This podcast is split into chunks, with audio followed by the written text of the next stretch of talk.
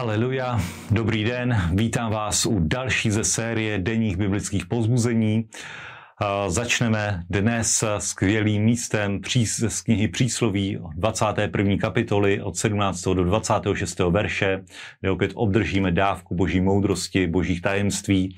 A můžeme přečíst 21. verš, kde boží slovo říká, že kdo se žene za spravedlností, a milosrdenstvím nalezne život, spravedlnost a slávu. Amen.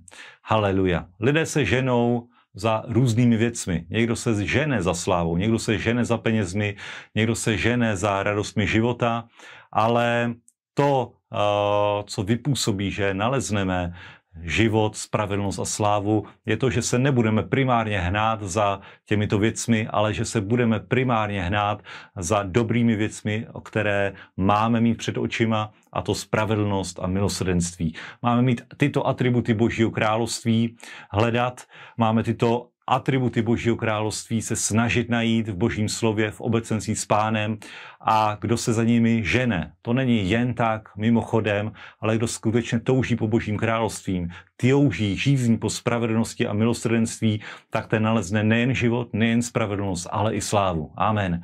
Haleluja.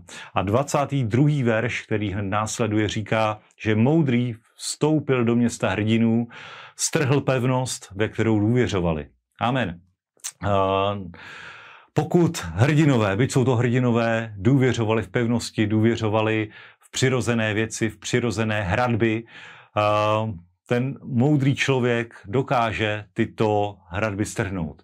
Není pevnost, do které by se, by se člověk, zloděj, do které by se lidská osoba nedokázala prokopat, ale pokud důvěřuješ v pevnost, který, kterou je tvůj Bůh, kterou je hospodin, pokud přebýváš v jeho pevnosti, on je tvým nedobytným hradem, tak ani moudrý člověk se do ní nedostane, ale moudrý člověk, a my máme být moudrý, moudrými lidmi, dokážou, dokážou prokopat se do města hrdinou, strhnout všechny pevnosti, strhnout všechny bariéry v mysli a skutečně pomoci, aby lidé poznali Ježíše jako svého pána a spasitele, aby v něho důvěřovali, aby on byl jejich nedobytným hradem, jejich tvrzí. Amen. Haleluja.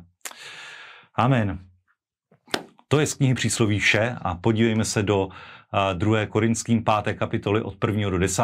verše, kde Pavel hovoří o tom, že každý jeden z nás přebýváme ve stanu, ve těle, že skutečná podstata našeho života je ten duch, který má oblečeno toto tělo, který je v tomto stanu našeho pozemského přebývání. A také hovoří o tom, že chceme být oblečeni, chceme být přioděni, doslova, že to smrtelné, to naše smrtelné tělo má být pohlceno životem a že je to věc, která se stane, která je realitou každého jednoho z nás.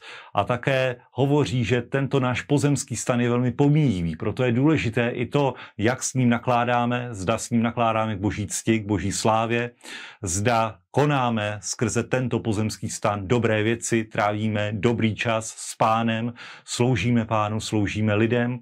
A také se toto, toto, těchto několik veršů zavírá tím, že každý se objeví před soudnou stolicí Kristovu, aby aby vydal počet z toho, co učinil tady na zemi, ať už to bylo dobré nebo zlé. A mnozí toto vztahují jenom k nevěřícím, ale každý jeden z nás se objeví jako věřící před soudnou stolicí Kristovou, aby byl posouzen jeho život aby přijal dobré odměny za dobrý život, za zlato, stříbro, drahé kamení, které naskromáždil, které vystavěl na tom základu, který položil v momentě, kdy přijal Ježíše jako svého pána a spasitele. Takže v kontextu naší pomíjivosti toho, že náš tělesný člověk chátrá, že náš tělesný člověk není věčný, eh, že naše tělo není ještě oslovené, tak eh, jednejme s naším tělem tak, abychom byli pohlceni životem, abychom přijali dobré odměny, abychom byli pochváleni pánem, amen, abychom tenhle velmi krátký čas, který máme tady na zemi i dnešní den,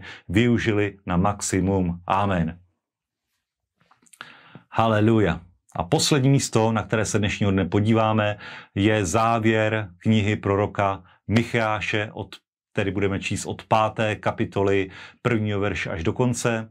Micháš byl prorok, který působil za judských králů Jotama, Achaze a Chyskiáše, tedy těch králů, o kterých jsme četli před týdnem. A je to i současník, současník Izajáše, proroka Izajáše. A hned pátá kapitola od prvního verše hovoří o příchodu, o zaslíbení příchodu Mesiáše.